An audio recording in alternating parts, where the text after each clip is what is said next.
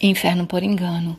Certa vez perguntei para o Ramesh, um dos meus mestres na Índia, por que existem pessoas que saem facilmente dos problemas mais complicados, enquanto outras sofrem por problemas muito pequenos, morrem afogadas num copo d'água. Ele simplesmente sorriu e me contou uma história.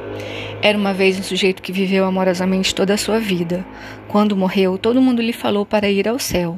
Um homem tão bondoso quanto ele somente poderia ir para o paraíso.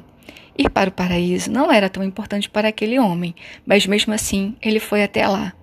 Naquela época, o céu não havia passado por um programa de qualidade total. A recepção não funcionava muito bem. A moça que o recebeu deu uma olhada rápida nas fichas em cima do balcão e, como não viu o nome dele na lista, orientou-lhe para ir ao inferno. E no inferno, você sabe como é. Ninguém exige crachá nem convite, qualquer um que chega é convidado a entrar. O sujeito entrou lá e foi ficando. Alguns dias depois, Lúcifer chegou furioso às portas do paraíso para tomar satisfações com São Pedro. Você não é justo. Nunca imaginei que fosse capaz de uma baixaria como essa. Isso que está fazendo é puro terrorismo. Sem saber o motivo de tanta raiva, São Pedro perguntou, surpreso, do que se tratava. Lúcifer, transtornado, desabafou. Você mandou aquele sujeito para o inferno e ele está fazendo a maior bagunça lá.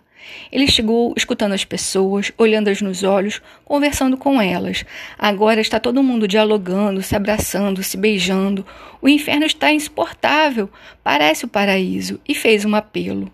Pedro, por favor, pegue aquele sujeito e traga-o para cá.